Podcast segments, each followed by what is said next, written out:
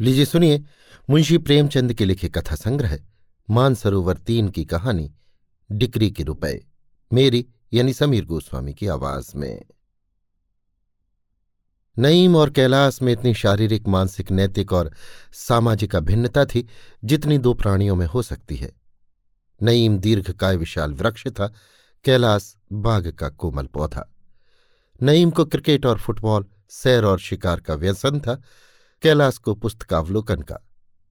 नईम एक विनोदशील वाक्चतुर, निर्द्वंद, हास्यप्रिय, विलासी युवक था, उसे कल की चिंता कभी न सताती थी। विद्यालय उसके लिए क्रीड़ा का स्थान था और कभी कभी बेंच पर खड़े होने का।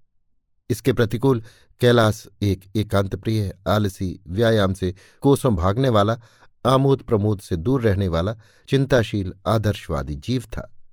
वो भविष्य की कल्पनाओं से विकल रहता था। नईम एक सुसंपन्न, उच्च पदाधिकारी पिता का एकमात्र पुत्र था। कैलाश एक साधारण व्यवसायी के कई पुत्रों में से एक। उसे पुस्तकों के लिए काफ़ी धन न मिलता था। मांग जाँच कर काम निकाला करता था। एक के लिए जीवन आनंद का स्वप्न था और दूसरे के लिए विपत्तियों का बोझ। पर इतनी विषमताओं के होते हुए भी उन दोनों में घनिष्ठ मैत्री और निस्वार्थ विशुद्ध प्रेम था। कैलाश मर जाता पर नईम का अनुग्रह पात्र न बनता, और नईम मर जाता पर कैलाश से बेअद भी न करता। नईम की खातिर से कैलाश कभी कभी स्वच्छ, निर्मल वायु का सुख उठा लिया करता। कैलाश की खातिर से नईम भी कभी कभी भविष्य के स्वप्न देख लिया करता था। नईम के लिए राज्य पद का द्वार खुला हुआ था, भविष्य कोई अपार सागर न था। कैलाश को अपने हाथों से कुआँ खोदकर पानी पीना था। भविष्य एक भीषण संग्राम था, जिसके स्मरण मात्र से उसका चित्त अशांत हो उठता था। कॉलेज से निकलने के बाद नईम को शासन विभाग में एक उच्च पद प्राप्त हो गया। यद्यपि वो तीसरी श्रेणी में पास हुआ था। कैलाश प्रथम श्रेणी में पास हुआ था, किंतु उसे बरसों एड़ियाँ रगड़ने, खाक छानने और कुएँ झांकने पर भी कोई काम न मिला। यहाँ तक कि विवश होकर उसे अपनी कलम का आश्रय लेना पड़ा। उसने एक समाचार पत्र निकाला। एक ने राज्याधिकार का रास्ता लिया, जिसका लक्ष्य धन था, और दूसरे ने सेवा मार्ग का सहारा लिया, जिसका परिणाम ख्याति, कष्ट और कभी कभार कारागार होता है। नईम को उसके दफ्तर के बाहर कोई न जानता था, किंतु वो बंगले में रहता, हवा गाड़ी पर हवा खाता, थिएटर देखता और गर्मियों में नैनीताल की सैर करता था। कैलाश को सारा संसार जानता था, उसके रहने का मकान कच्चा था, सवारी के लिए अपने पाँव बच्चों के लिए दूध भी मुश्किल से मिलता। साग भाजी में काट कपट करना पड़ता था। नईम के लिए सबसे बड़ी सौभाग्य की बात यह थी कि उसके केवल एक पुत्र था, पर कैलाश के लिए सबसे बड़ी दुर्भाग्य की बात उसकी संतान वृद्धि थी, जो उसे पनपने न देती थी। दोनों मित्रों में पत्र व्यवहार होता रहता था। कभी कभी दोनों में मुलाकात भी हो जाती थी। नईम कहता था, यार, तुम मज़े में हो। देश और जाति की कुछ सेवा तो कर रहे हो। यहाँ तो पेट पूजा के सिवा और किसी काम के न हुए। पर यह पेट पूजा उसने कई दिनों की कठिन तपस्या से हृदयंगम कर पाई थी और उसके प्रयोग के लिए अवसर ढूंढता रहता था। कैलाश खूब समझता था कि ये केवल नईम की विनयशीलता है। ये मेरी कुदशा से दुखी होकर मुझे इस उपाय से सांत्वना देना चाहता है। इसलिए वो अपनी वास्तविक स्थिति को से छिपाने का विफल प्रयत्न किया करता था। विष्णुपुर की रियासत में हाहाकार मचा हुआ था। रियासत का मैनेजर अपने बंगले में ठीक दोपहर के समय सैकड़ों आदमियों के सामने कत्ल कर दिया गया था। यद्यपि खूनी भाग गया था, पर अधिकारियों को संदेह था कि कुंवर साहब की दुष्प्रेरणा से ही ये हत्याभिनय हुआ है। कुंवर साहब अभी बालिग न हुए थे। रियासत का प्रबंध कोर्ट ऑफ़ वार्ड द्वारा होता था। मैनेजर पर कुंवर साहब की देखरेख का भार भी था। विलासप्रिय कुंवर को मैनेजर का हस्तक्षेप बहुत ही बुरा मालूम होता था। दोनों में बरसों से मनमुटाव था। यहाँ तक कि कई बार प्रत्यक्ष कटु वाक्यों की नौबत भी आ पहुँची थी। अतएव कुंवर साहब पर संदेह होना स्वाभाविक ही था। इस घटना का अनुसंधान करने के लिए ज़िले के हाकिम ने मिर्ज़ा नईम को नियुक्त किया। किसी पुलिस कर्मचारी द्वारा तहकीकात कराने में कुंवर साहब के अपमान का भय था। नईम को अपने भाग्य निर्माण का स्वर्ण सुयोग प्राप्त हुआ। वो न त्यागी था न ज्ञानी। सभी उसके चरित्र की दुर्बलता से परिचित थे। अगर कोई न जानता था तो हुक्काम लोग। कुंवर साहब ने मुँह मांगी, मुराद पाई। नईम जब विष्णुपुर पहुँचा तो उसका असामान्य आदर सत्कार हुआ। भेंटे चढ़ने लगी। अर्दली से चपरासी, पेशकार सईस बावरची, खिदमतगार, सभी के मुँह तर और मुठ्ठियाँ गर्म होने लगीं। कुंवर साहब के हवाली मवाली रात दिन घेरे रहते। मानो दामाद ससुराल आया हो। एक दिन प्रातःकाल कुंवर साहब की माता आकर नईम के सामने हाथ बांधकर खड़ी हो गई। नईम लेटा हुआ हुक्का पी रहा था। तब संयम और वैधव्य की तेजस्वी प्रतिमा देखकर उठ बैठा। रानी उसकी ओर वात्सल्यपूर्ण लोचनों से देखती हुई बोली, हुजूर मेरे बेटे का जीवन आपके हाथ में है। आप ही उसके भाग्य विधाता है। आपको उसी माता की सौगंध है, जिसके आप सुयोग्य पुत्र हैं। मेरे लाल की रक्षा कीजिए। मैं तन, मन, धन आपके चरणों पर अर्पण करती हूँ। स्वार्थ ने दया के संयोग से नईम को पूर्ण रीत से वशीभूत कर लिया। उन्हीं दिनों कैलाश नईम से मिलने आया। दोनों मित्र बड़े तपाक से गले मिले। नईम ने बातों बातों में वो संपूर्ण वृतांत कह सुनाया और कैलाश पर अपने कृत्य का औचित्य सिद्ध करना चाहा। कैलाश ने कहा, मेरे विचार में पाप सदैव पाप है, चाहे वो किसी आवरण में मंडित हो। नईम, और मेरा विचार है कि अगर गुनाह से किसी की जान बचती हो तो वो एन सवाब है। कुंवर साहब अभी नौजवान आदमी है बहुत ही होनहार, बुद्धिमान, उदार और सहृदय आप उनसे मिलें तो खुश हो जाएँ। उनका स्वभाव अत्यंत विनम्र है। मैनेजर जो यथार्थ में दुष्ट प्रकृति का मनुष्य था, बरबस कुंवर साहब को दिख किया करता था। यहाँ तक कि एक मोटर कार के लिए उसने रुपए न स्वीकार किए, न सिफारिश की। मैं ये नहीं कहता कि कुंवर साहब का ये कार्य स्तुत्य है। लेकिन बहस ये है कि उनको अपराधी सिद्ध करके उन्हें काले पानी की हवा खिलाई जाए या निरपराध सिद्ध करके उनकी प्राण रक्षा की जाए। और भाई, तुमसे तो कोई पर्दा नहीं है, पूरे बीस हज़ार की थैली है। बस मुझे अपनी रिपोर्ट में ये लिख देना होगा कि व्यक्तिगत वैमनस्य के कारण ये दुर्घटना हुई है। राजा साहब का इससे कोई संपर्क नहीं। जो शहादतें मिल सकी, उन्हें मैंने गायब कर दिया। मुझे इस कार्य के लिए नियुक्त करने में अधिकारियों की एक मसलहत थी। कुंवर साहब हिंदू है इसलिए किसी हिंदू कर्मचारी को नियुक्त न करके जिलाधीश ने ये भार मेरे सिर रखा। ये सांप्रदायिक विरोध मुझे निष्प्रह सिद्ध करने के लिए काफ़ी है। मैंने दो चार अवसरों पर कुछ तो हुक्काम की प्रेरणा से और कुछ स्वेच्छा से मुसलमानों के साथ पक्षपात किया, जिससे ये मशहूर हो गया है कि मैं हिंदुओं का कट्टर दुश्मन हूँ। हिंदू लोग तो मुझे पक्षपात का पुतला समझते हैं। ये भ्रम मुझे आक्षेपों से बचाने के लिए काफ़ी है। बताओ, हूँ तकदीरवर की नहीं? कैलाश, अगर कहीं बात खुल गई तो? नईम तो ये मेरी समझ का फेर, मेरे अनुसंधान का दोष। मानव प्रकृति के एक अटल नियम का उज्जवल उदाहरण होगा। मैं कोई सर्वज्ञ तो हूँ नहीं। मेरी नियत पर आँच न आने पावेगी। मुझ पर रिश्वत लेने का संदेह न हो सकेगा। आप इसके व्यवहारिक कोण पर न जाइए। केवल इसके नैतिक कोण पर निगाह रखिए। ये कार्य नीति के अनुकूल है या नहीं? आध्यात्मिक सिद्धांतों को न खींच लाइएगा। केवल नीति के सिद्धांतों से इसकी विवेचना कीजिए। कैलाश, इसका एक अनिवार्य फल ये होगा कि दूसरे रईसों को भी ऐसे दुष्कृत्यों की उत्तेजना मिलेगी। धन से बड़े से बड़े पापों पर पर्दा पड़ सकता है। इस विचार के फैलने का फल कितना भयंकर होगा इसका आप स्वयं अनुमान कर सकते हैं। नहीं, जी नहीं, मैं ये अनुमान नहीं कर सकता। रिश्वत अब भी नब्बे फ़ीसदी अभियोगों पर पर्दा डालती है, फिर भी पाप का भय प्रत्येक हृदय में है। दोनों मित्रों में देर तक इस विषय पर तर्क वितर्क होता रहा। लेकिन कैलाश का न्याय विचार नईम के हास्य और व्यंग से पेश न पा सका। विष्णुपुर के हत्याकांड पर समाचार पत्रों में आलोचना होने लगी। सभी पत्र एक स्वर से राजा साहब को ही लांछित करते और गवर्नमेंट को राजा साहब से अनुचित पक्षपात करने का दोष लगाते। लेकिन इसके साथ ये भी लिख देते थे कि अभी ये अभियोग विचाराधीन है, इसलिए इस पर टीका नहीं की जा सकती। मिर्ज़ा नईम ने अपनी खोज को सत्य का रूप देने के लिए पूरे एक महीने व्यतीत किए। जब उनकी रिपोर्ट प्रकाशित हुई तो राजनीतिक क्षेत्र में विप्लव मच गया। जनता के संदेह की पुष्टि हो गई। कैलाश के सामने अब एक जटिल समस्या उपस्थित हुई। अभी तक उसने इस विषय पर एकमात्र मौन धारण कर रखा था। वो ये निश्चय न कर सकता था कि क्या लिखूं। गवर्नमेंट का पक्ष लेना अपनी अंतरात्मा को पद दलित करना था। आत्म स्वातंत्र का बलिदान करना था। पर मौन रहना और भी अपमानजनक था। अंत को जब सहयोगियों में दो चार ने उसके ऊपर सांकेतिक रूप से आक्षेप करना शुरू किया कि उसका मौन निरर्थक नहीं है, तब उसके लिए तटस्थ रहना असह्य हो गया। उसके व्यक्तिक तथा जातीय कर्तव्य में घोर संग्राम होने लगा। उस मैत्री को जिसके अंकुर पच्चीस वर्ष पहले हृदय में अंकुरित हुए थे और अब जो एक सघन विशाल वृक्ष का रूप धारण कर चुकी थी, हृदय से निकालना हृदय को चीरना था। वो मित्र जो उसके दुख में दुखी और सुख में सुखी होता था, जिसका उदार हृदय नित्य उसकी सहायता के लिए तत्पर रहता था, जिसके घर में जाकर वो अपनी चिंताओं को भूल जाता था, जिसके प्रेमालिंगन में वो अपने कष्टों को विसर्जित कर दिया करता था, जिसके दर्शन मात्र ही से उसे आश्वासन, दृढ़ता तथा मनोबल प्राप्त होता था, उसी मित्र की जड़ खोदनी पड़ेगी। वो बुरी सायत थी, जब मैंने संपादकीय क्षेत्र में पदार्पण किया, नहीं तो आज इस धर्म संकट में क्यों पड़ता? कितना घोर विश्वासघात होगा। विश्वास मैत्री का मुख्य अंग है। नईम ने मुझे अपना विश्वास पात्र बनाया है। मुझसे कभी पर्दा नहीं रखा। उसके उन गुप्त रहस्यों को प्रकाश में लाना उसके प्रति कितना घोर अन्याय होगा।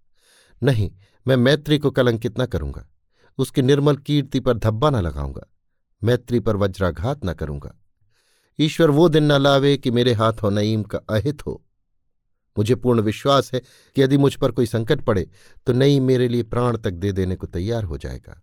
उसी मित्र को मैं संसार के सामने अपमानित करूँ, उसकी गर्दन पर कुठार चलाऊं। भगवान मुझे वो दिन न दिखाना। लेकिन जातीय कर्तव्य का पक्ष भी निरस्त्र न था। पत्र का संपादक परंपरागत नियमों के अनुसार जात का सेवक है। वो जो कुछ देखता है, जात की विराट दृष्टि से देखता है। वो जो कुछ विचार करता है, उस पर भी जातीयता की छाप लगी होती है। नित्य जात के विस्तृत विचार क्षेत्र में विचरण करते रहने से व्यक्ति का महत्व उसकी दृष्टि में अत्यंत संकीर्ण हो जाता है। वो व्यक्ति को शुद्र, तुच्छ, नगण्य कहने लगता है। व्यक्ति की जात पर बलि देना उसकी नीति का प्रथम अंग है। यहाँ तक कि वो बहुधा अपने स्वार्थ को भी जात पर वार कर देता है। उसके जीवन का लक्ष्य महान आत्माओं का अनुगामी होता है। जिन्होंने राष्ट्रों का निर्माण किया है, उनकी कीर्ति अमर हो गई है। जो दलित राष्ट्रों की उद्धारक हो गई हैं। वो यथाशक्ति कोई काम ऐसा नहीं कर सकता जिससे उसके पूर्वजों की उज्ज्वल विरुदावली में कालिमा लगने का भय हो। कैलाश राजनीतिक क्षेत्र में बहुत कुछ यश और गौरव प्राप्त कर चुका था। उसकी सम्मति आदर की दृष्टि से देखी जाती थी। उसके निर्भीक विचारों ने, उसकी निष्पक्ष टीकाओं ने उसे संपादक मंडली का प्रमुख नेता बना दिया था। अतएव इस अवसर पर मैत्री का निर्वाह केवल उसकी नीत और आदर्श ही के विरुद्ध नहीं, उसके मनोगत भावों के भी विरुद्ध था। इसमें उसका अपमान था, आत्मपतन था, भीरुता थी। ये कर्तव्य पथ से विमुख होना और राजनीतिक क्षेत्र से सदैव के लिए बहिष्कृत हो जाना था। एक व्यक्ति की, चाहे वो मेरा कितना ही आत्मीय क्यों न हो, राष्ट्र के सामने क्या हस्ती है? नईम के बनने या बिगड़ने से राष्ट्र पर कोई असर न पड़ेगा।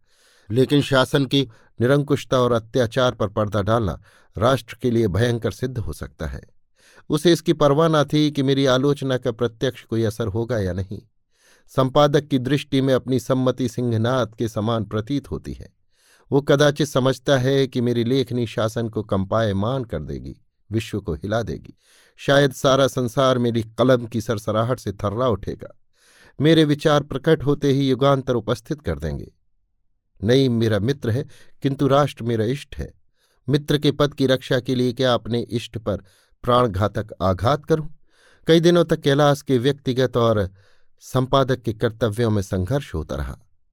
अंत को जात ने व्यक्ति को परास्त कर दिया। उसने निश्चय किया कि मैं इस रहस्य का यथार्थ स्वरूप दिखा दूँगा। शासन के अनुत्तरदायित्व को जनता के सामने खोलकर रख दूँगा। शासन विभाग के कर्मचारियों की स्वार्थ लोलुपता का नमूना दिखा दूँगा। दुनिया को दिखा दूँगा कि सरकार किन की आँखों से देखती है, किन के कानों से सुनती है। उसकी अक्षमता, उसकी अयोग्यता और उसकी दुर्बलता को प्रमाणित करने का इससे बढ़कर और कौन सा उदाहरण मिल सकता है? नहीं, मेरा मित्र है तो हो। जात के सामने वो कोई चीज़ नहीं है। उसकी हानि के भय से मैं राष्ट्रीय कर्तव्यों से क्यों मुँह फेरूं? अपनी आत्मा को क्यों दूषित करूँ? अपनी स्वाधीनता को क्यों कलंकित करूँ? आह, प्राणों से प्रिय नईम, मुझे क्षमा करना। आज तुम जैसे मित्र रत्न को मैं अपने कर्तव्य की वेदी पर बलि चढ़ाता हूँ। मगर तुम्हारी जगह अगर मेरा पुत्र होता तो उसे भी इसी कर्तव्य की बलि वेदी पर भेंट कर देता। दूसरे दिन कैलाश ने इस घटना की मीमांसा शुरू की। जो कुछ उसने नईम से सुना था, वो सब एक लेखमाला के रूप में प्रकाशित करने लगा। घर का भेदी लंका ढाहे। अन्य संपादकों को जहाँ अनुमान, तर्क और युक्ति के आधार पर अपना मत स्थिर करना पड़ता था, और इसलिए वे कितनी ही अनर्गल, अपवादपूर्ण बातें लिख डालते थे। वहाँ कैलाश की टिप्पणियाँ प्रत्यक्ष प्रमाणों से युक्त होती थीं। वो पते पते की बातें कहता था और उस निर्भीकता के साथ जो दिव्य अनुभव का निर्देश करती थी, उसके लेखों में विस्तार कम प्रसार अधिक होता था। उसने नईम को भी न छोड़ा, उसकी स्वार्थ लिप्सा का खूब खाका उड़ाया। यहाँ तक कि वो धन की संख्या भी लिख दी, जो इस कुत्सित व्यापार पर पर्दा डालने के लिए उसे दी गई थी। सबसे मज़े की बात यह थी कि उसने नईम से एक राष्ट्रीय गुप्तचर की मुलाकात का भी उल्लेख किया, जिसने नईम को रुपए लेते हुए देखा था। अंत में गवर्नमेंट को भी चैलेंज दिया कि जो उसमें साहस हो तो मेरे प्रमाणों को झूठा साबित कर दे। इतना ही नहीं, उसने वो वार्तालाप भी अक्षरशाह प्रकाशित कर दिया, जो उसके और नईम के बीच हुआ था। रानी का नईम के पास आना, उसके पैरों पर गिरना, कुंवर साहब का नईम के पास नाना प्रकार के तोहफे लेकर आना। इन सभी प्रसंगों ने उसके लेखों में एक जासूसी उपन्यास का मज़ा पैदा कर दिया। इन लेखों ने राजनीतिक क्षेत्र में हलचल मचा दी। पत्र संपादकों को अधिकारियों पर निशाने लगाने के ऐसे अवसर सौभाग्य से मिलते हैं। जगह जगह शासन की इस करतूत की निंदा करने के लिए सभाएँ होने लगी। कई सदस्यों ने व्यवस्थापक सभा में इस विषय पर प्रश्न करने की घोषणा की। शासकों को कभी ऐसी मुँह की न खानी पड़ी थी। आखिर उन्हें अपनी मान रक्षा के लिए इसके सिवा और कोई उपाय न सूझा कि वे मिर्ज़ा नईम को कैलाश पर मानहानि का अभियोग चलाने के लिए विवश करें। कैलाश पर इस्तगासा दायर हुआ। मिर्ज़ा नईम की ओर से सरकार पैरवी करती थी। कैलाश स्वयं अपनी पैरवी कर रहा था। न्याय के प्रमुख संरक्षकों, वकील बैरिस्टरों ने किसी अज्ञात कारण से उसकी पैरवी करना अस्वीकार किया।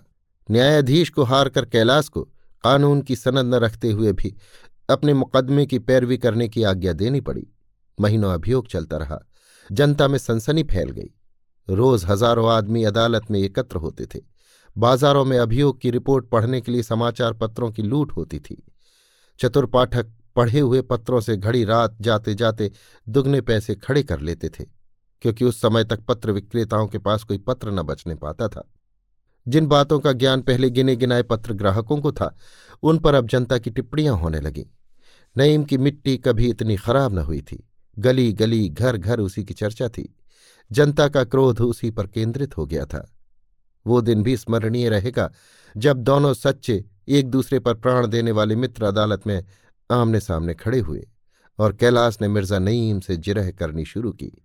कैलाश को ऐसा मानसिक कष्ट हो रहा था, मानो वो नईम की गर्दन पर तलवार चलाने जा रहा है। और नईम के लिए तो वो अग्नि परीक्षा थी। दोनों के मुख उदास थे, एक का आत्मग्लानी से, दूसरे का भय से। नईम प्रसन्न बनने की चेष्टा करता था कभी कभी सूखी हँसी भी हंसता था। लेकिन कैलाश, आह, उस गरीब के दिल पर जो गुजर रही थी, उसे कौन जान सकता है? कैलाश ने पूछा आप और मैं एक साथ पढ़ते थे, इसे आप स्वीकार करते हैं? नईम अवश्य स्वीकार करता हूँ। कैलाश, हम दोनों में घनिष्ठता थी कि हम आपस में कोई पर्दा न रखते थे, इसे आप स्वीकार करते हैं?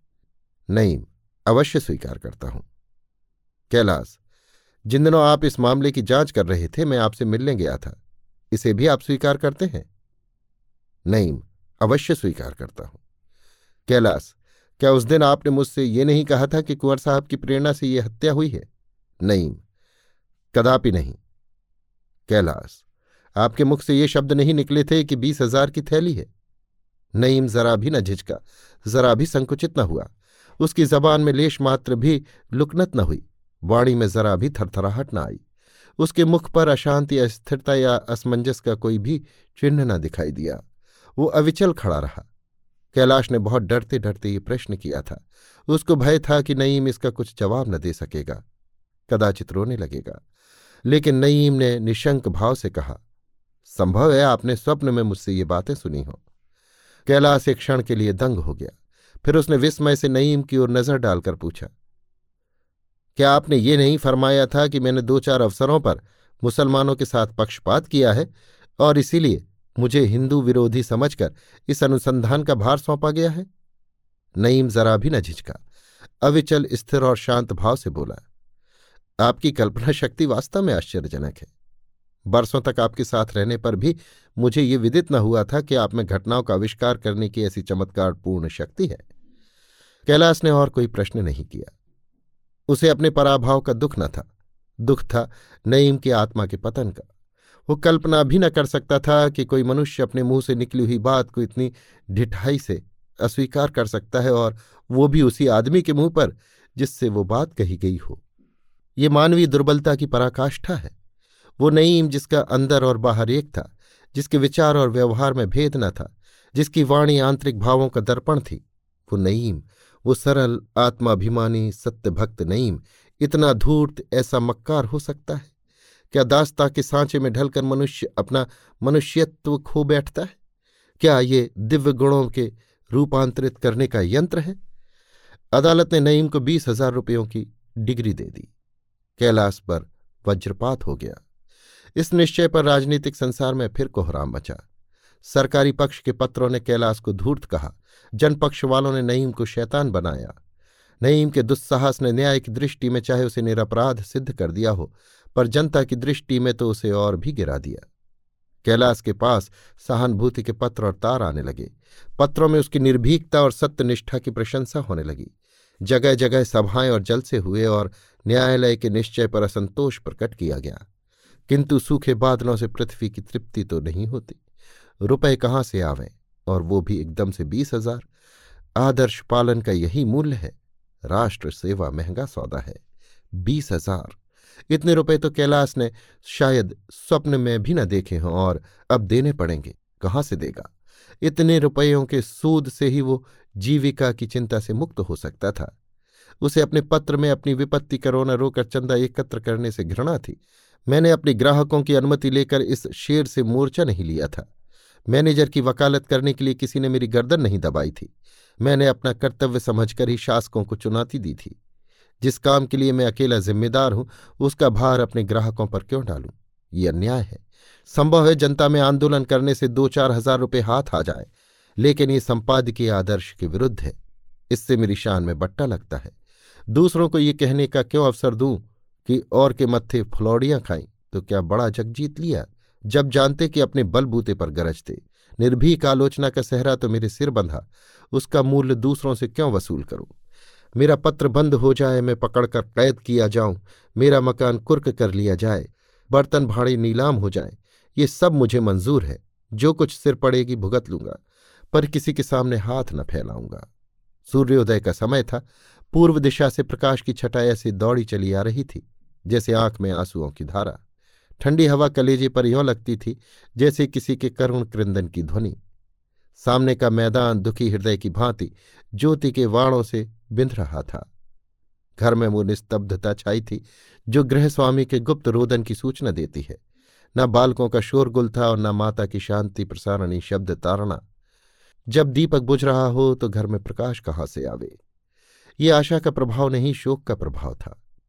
क्योंकि आज ही कुरकमीन कैलाश की संपत्ति को नीलाम करने के लिए आने वाला था। उसने अंतर्वेदना से विकल होकर कहा, आह, आज मेरे सार्वजनिक जीवन का अंत हो जाएगा। जिस भवन का निर्माण करने में अपने जीवन के पच्चीस वर्ष लगा दिए, वो आज नष्ट हो जाएगा। पत्र की गर्दन पर छुरी फिर जाएगी। मेरे पैरों में उपहास और अपमान की बेड़ियाँ पड़ जाएँगी। मुख में कालीमा लग जाएगी। ये शांति कुटीर उजड़ जाएगा। ये शोकाकुल परिवार किसी मुरझाए हुए फूल की पंखुड़ियों की तरह बिखर जाएगा। संसार में उसके लिए कहीं आश्रय नहीं है। जनता की स्मृति चिरस्थायी नहीं होती। अल्पकाल में मेरी सेवाएँ विस्मृति के अंधकार में लीन हो जाएँगी। किसी को मेरी सुध भी न रहेगी, कोई मेरी विपत्ति पर आँसू बहाने वाला भी न होगा।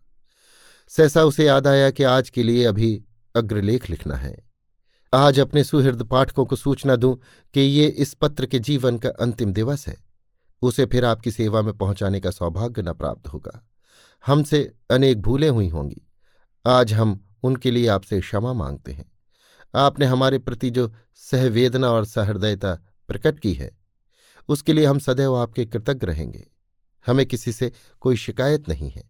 हमें इस अकाल मृत्यु का दुख नहीं है, क्योंकि ये सौभाग्य उन्हीं को प्राप्त होता है जो अपने कर्तव्य पथ पर अविचलित रहते हैं। दुख यही है कि हम जात के लिए इससे अधिक बलिदान करने में समर्थ न हुए। इस लेख को आदि से अंत तक सोचकर, वो कुर्सी से उठा ही था कि किसी के पैरों की आहट मालूम हुई। गर्दन उठाकर देखा तो मिर्ज़ा नईम था। वही हसमुख चेहरा, वही मृदु मुस्कान, वही क्रीड़ामय नेत्र। आते ही कैलाश के गले से लिपट गया। कैलाश ने गर्दन छुड़ाते हुए कहा, क्या मेरे घाव पर नमक छिड़कने मेरी लाश को पैरों से ठुकराने आए हो? नईम ने उसकी गर्दन को और ज़ोर से दबाकर कहा, और क्या? मोहब्बत के यही तो मज़े हैं। कैलाश, मुझसे दिल लगी ना करो। भरा बैठा हूँ, मार बैठूँगा। नईम की आँखें सजल हो गई। बोला, आह, जालिम मैं तेरी जबान से यही कटु वाक्य सुनने के लिए तो विकल हो रहा था। जितना चाहो कोसो, खूब गालियाँ दो। मुझे इसमें मधुर संगीत का आनंद आ रहा है। कैलाश, और अभी जब अदालत में कुरकमीन मेरा घर बार नीलाम करने आवेगा तो क्या होगा? बोलो, अपनी जान बचाकर तो अलग हो गए। नहीं, हम दोनों मिलकर खूब तालियाँ बजावेंगे और उसे बंदर की तरह नचावेंगे। कैलाश, तुम अब पिटोगे मेरे हाथों से। सालिम, तुझे मेरे बच्चों पर भी दया ना आई? नहीं। तुम भी तो चले थे मुझे से ज़ोर आजमाने। कोई समय था जब बाजी तुम्हारे हाथ रहती थी, अब मेरी बारी है। तुमने मौका महल तो देखा नहीं, मुझ पर फिर पड़े। कैलाश, सरासर सत्य की उपेक्षा करना मेरे सिद्धांत के विरुद्ध था।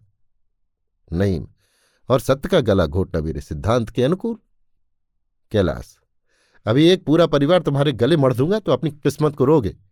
देखने में तुम्हारा आधा भी नहीं हूँ, लेकिन संतानोत्पत्ति में तुम जैसे तीन पर भारी हूँ। पूरे सात हैं, कम न बेश। नहीं। अच्छा लाओ, कुछ खिलाते पिलाते या तकदीर का मरसिया ही गाए जाओगे। तुम्हारे सिर की कसम, बहुत भूखा हूँ। घर से बिना खाए ही चल पड़ा।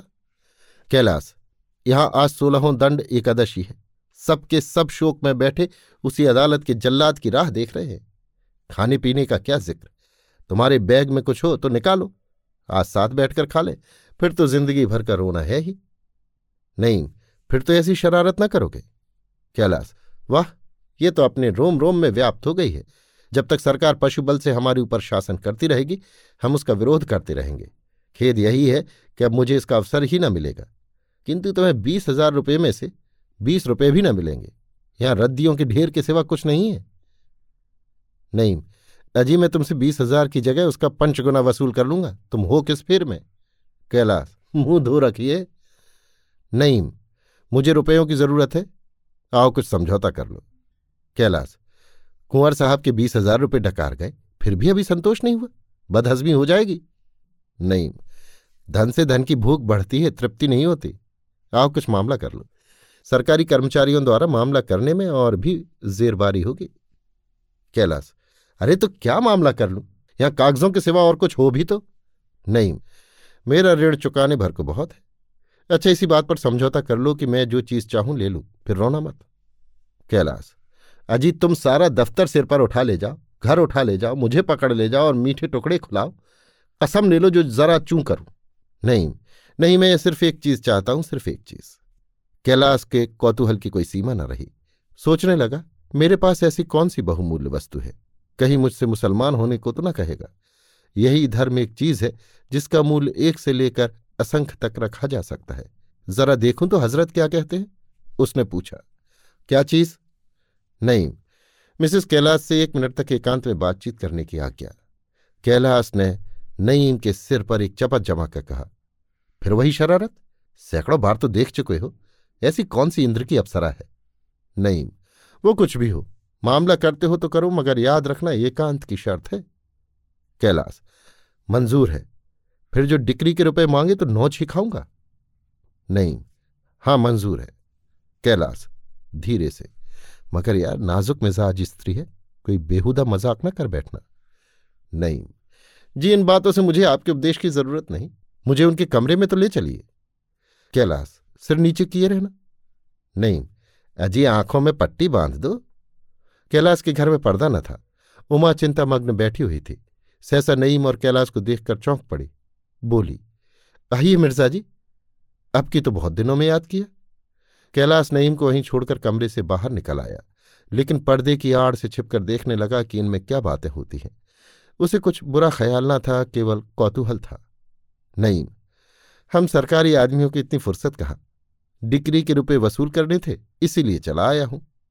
उमा कहाँ तो मुस्कुरा रही थी, कहाँ रुपए का नाम सुनते ही उसका चेहरा फक हो गया।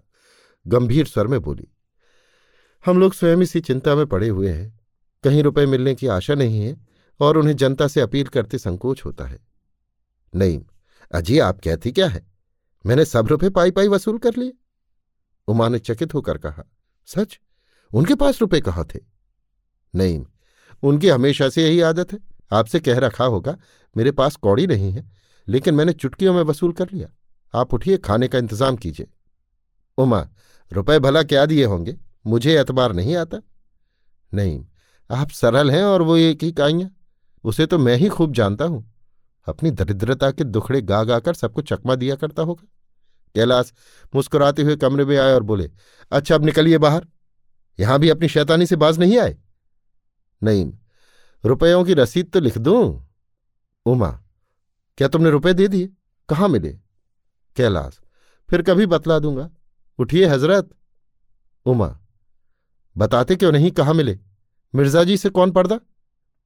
कैलाश, नईम, तुम उमा के सामने मेरी तोहिन करना चाहते हो? नईम, तुमने सारी दुनिया के सामने मेरी तोहिन नहीं की। कैलाश, तुम्हारी तोहिन की तो उसके लिए बीस हज़ार रुपये नहीं देने पड़े।